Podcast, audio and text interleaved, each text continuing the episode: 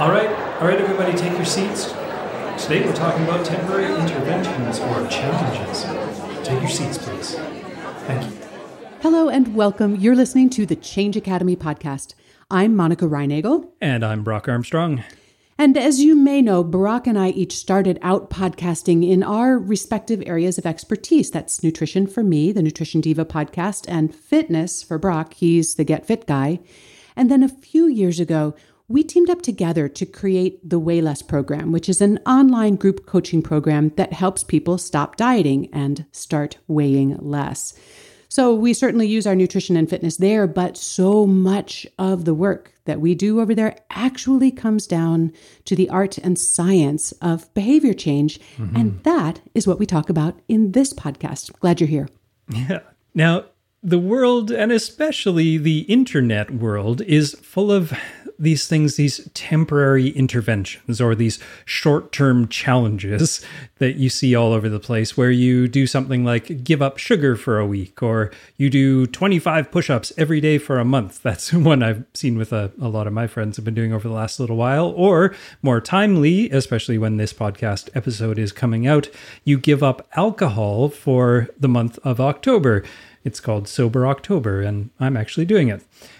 The thing is that while these challenges can be fun and they can be interesting and kind of a goofy little thing to do, what are we really accomplishing by participating in these challenges? I mean, does the challenge with such a defined beginning and end actually lead to any lasting change, or does it just become an exercise in willpower to see if you can hang on for that month or that week or whatever it happens to be? So, in this episode, we are going to give you the recipe to make the most of those temporary challenges. So, this is the part where we often talk about what we are working on in our own lives, or often what our listeners are working on. We um, love getting your stories and we love sharing them here on the podcast. But mm-hmm. so, Brock, let's talk about this Sober October thing that you are working on right now, because this is the second time you've done this. You did this last year. So, tell us why then, why now, why do it twice? Well, I guess the first thing that I want to say is that if you're planning to do Sober October, if I'd been planning to do Sober October in order to uh, drink less or stop drinking, well, that would be a very ineffective way to do it. But let's take the first time that I did this, I had some very clear objectives in mind. Some things were were very near and dear to me. The first one was that I really just wanted to remind myself how good it feels to commit to something and see it all the way through, to not quit on a decision or a commitment that I've made to myself. And the second thing that I wanted to remind myself of and to explore actually was there are so many delicious alcohol free beers available these days. I really wanted to, to just dive into those and spend some time because I love the flavor of beer, but I don't always want to get a buzz.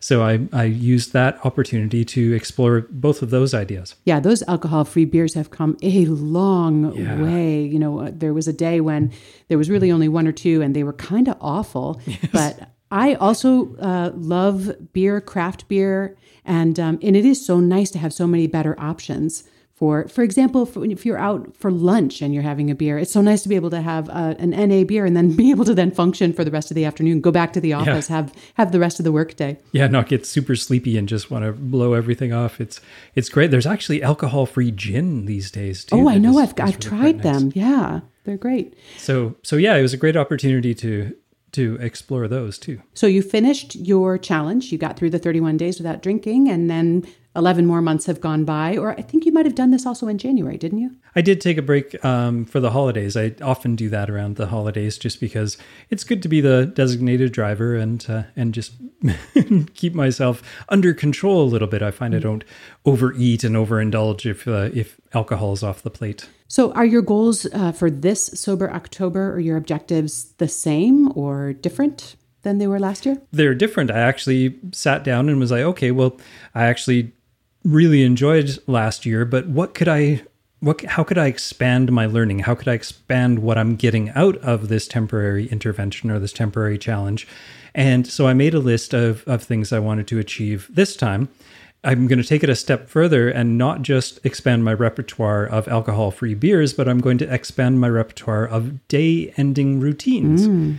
So instead of pouring a drink and turning on the TV or playing a video game or playing a board game or something, going to see if I can expand my repertoire of things that that I can use that really signify to me that the day is the workday is over. And also, like I mentioned, the alcohol-free gin and things like that. I want to expand my repertoire beyond the the beers of the world and and move into some other beverages.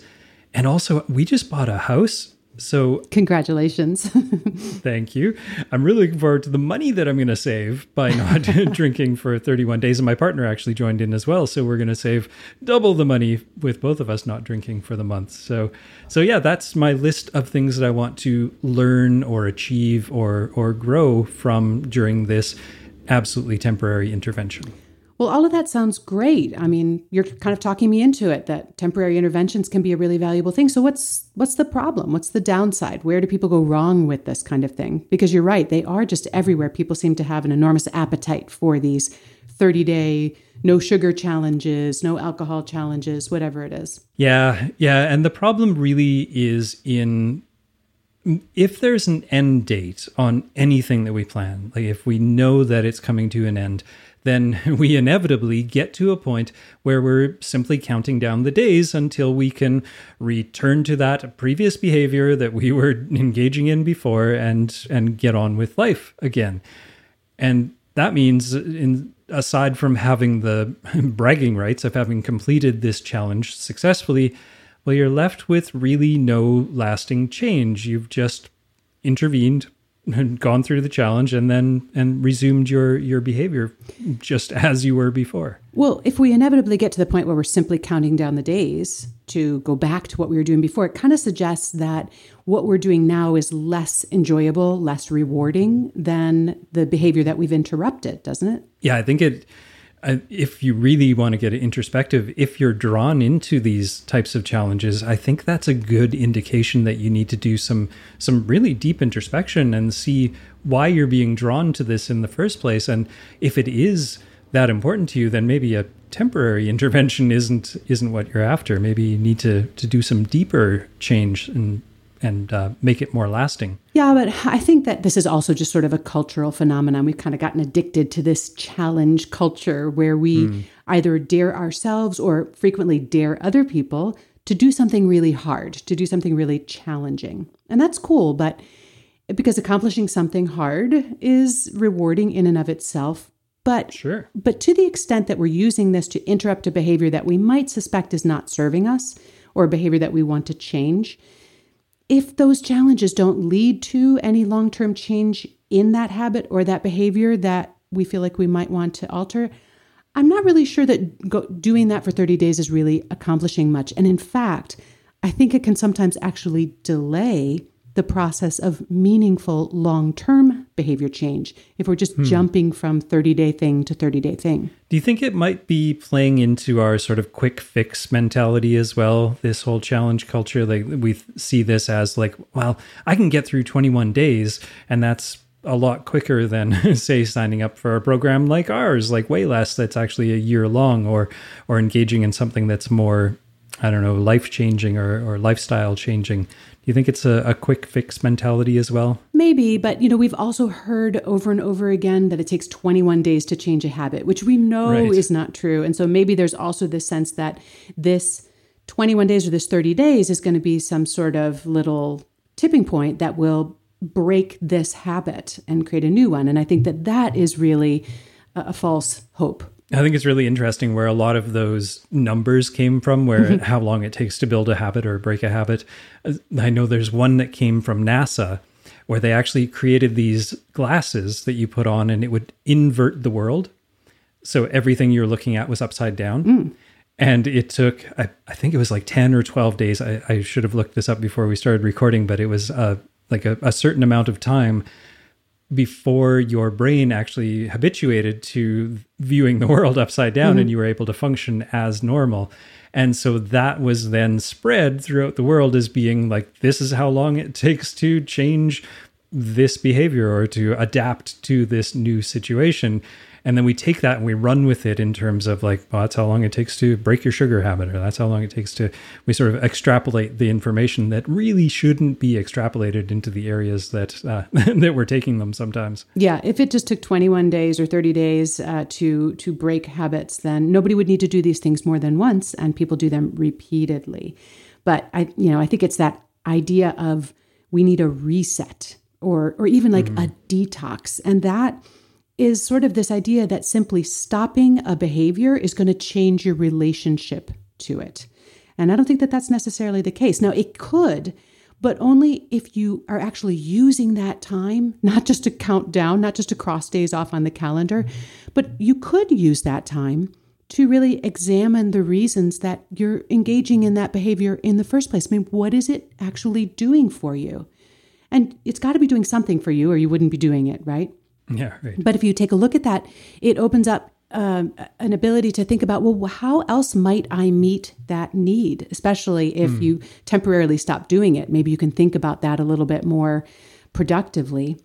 And I think a break can also give you a little clarity on what that habit might be costing you, either directly, like out of your wallet, or in time, or in energy or in any other consequence or any other price that you may be paying for that habit that you've temporarily suspended, that break can kind of help you see a little bit more, maybe what it's costing you. And that could potentially become a more potent reason to to pursue a longer term change in that behavior. But I think you're 100% right, Brock. If the only reason not to do it is simply to complete the challenge, you know, to, mm-hmm. to, to, to do that, then very little about your relationship to that behavior will have changed in those 30 days. Your reasons for doing it are going to be right there waiting for you the, on day 31. It's interesting. I actually hadn't thought of it framed that way in terms of like if you do dive into one of these and even if you're halfway through or three quarters of the way through, you can still use it as a way to figure out what it was that drew you into this in the first place and what that what that bigger reason might be. So then you can use you can really use it as a launching pad. I guess what the way that i'm using um, sober october this year is i went into into it with clearly defined objectives and goals but you can you don't have to throw everything out if you're already halfway through you can still use it to create those objectives and goals for when you come out as well. So it's it's not a wasted effort, that's for sure. But I would still encourage you if you find yourself to be if you find yourself attracted to these, sit down and really think through like what do you want to gain from doing this? What do you what do you plan to learn from doing this? What will you walk away with at the end of this endeavor that will help you in the what's the math the other 325 days of the year? I don't know is it leap year?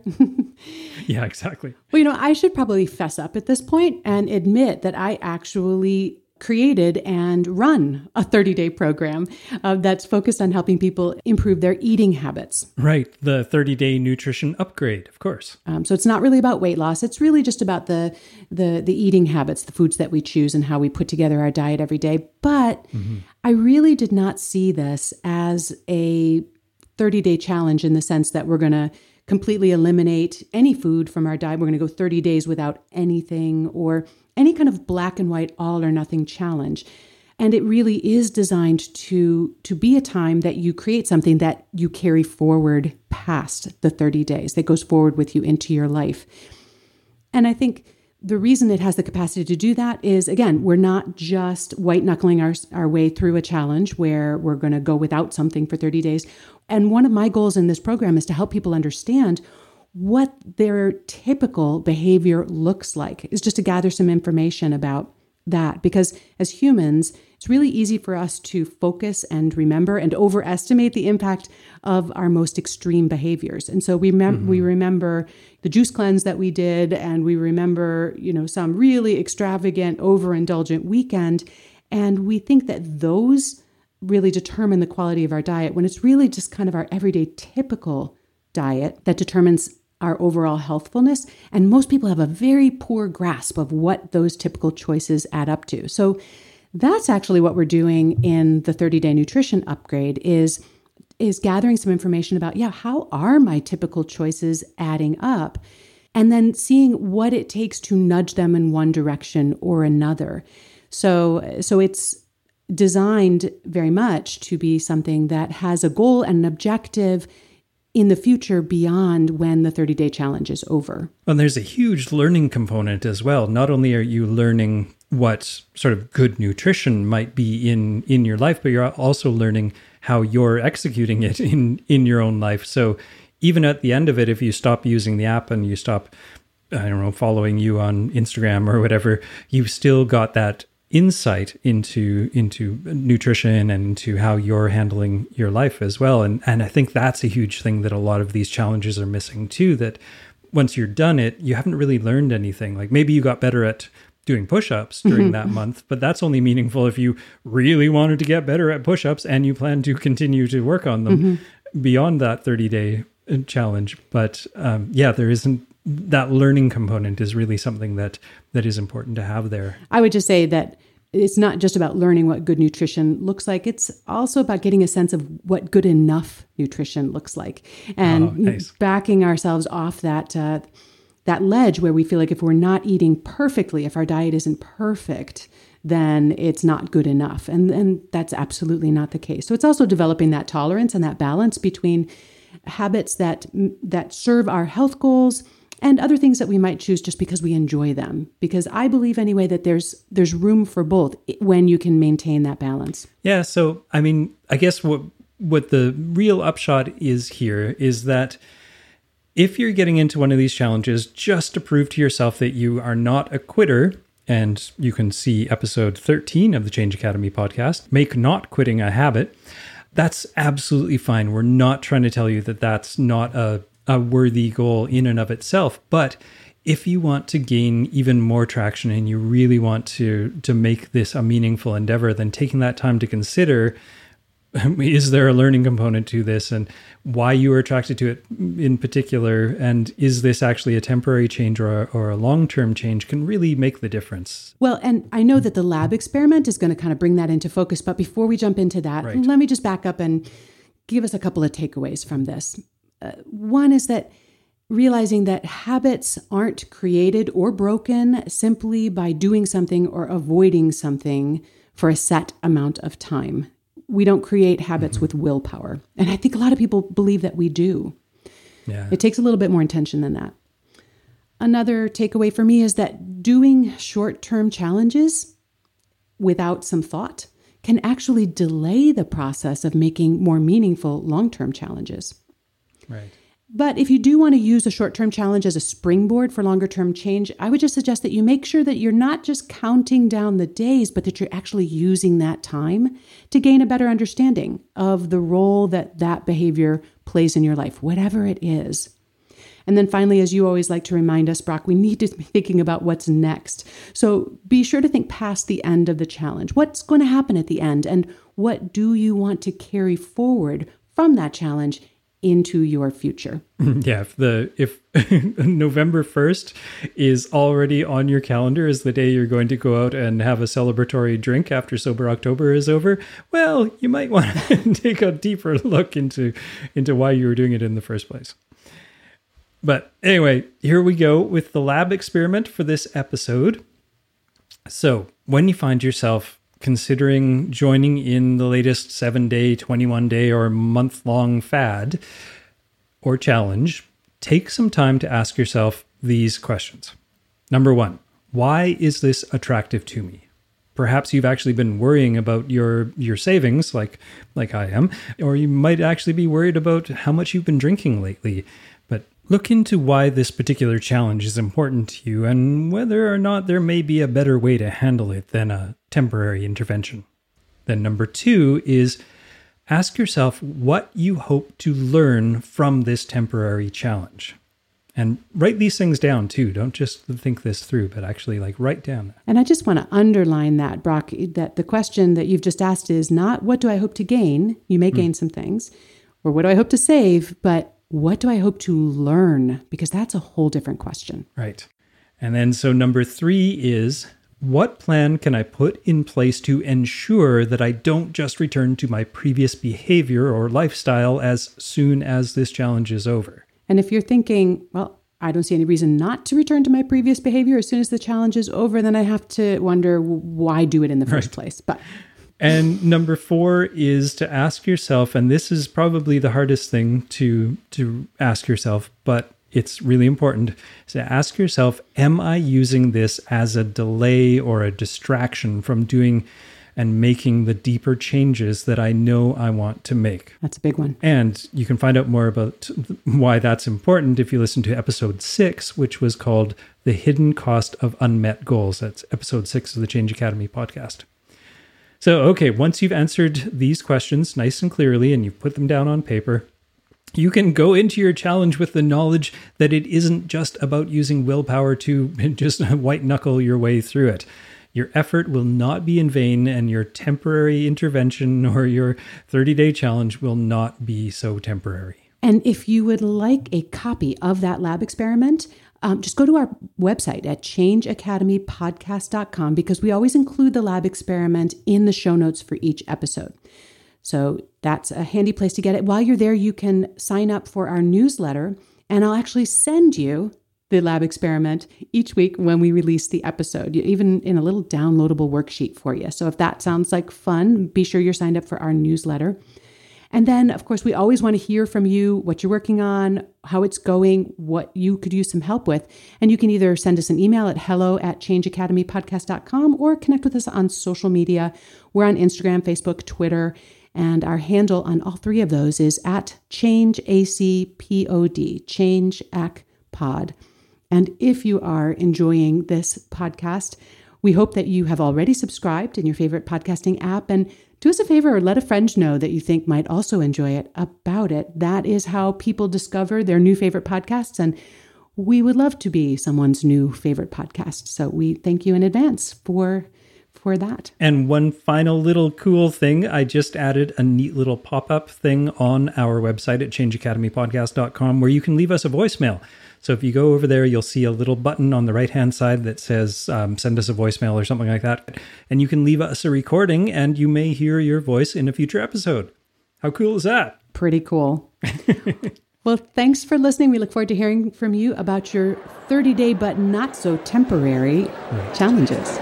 All right. Thanks, everybody. Don't forget your lab experiments. This has been the Change Academy podcast.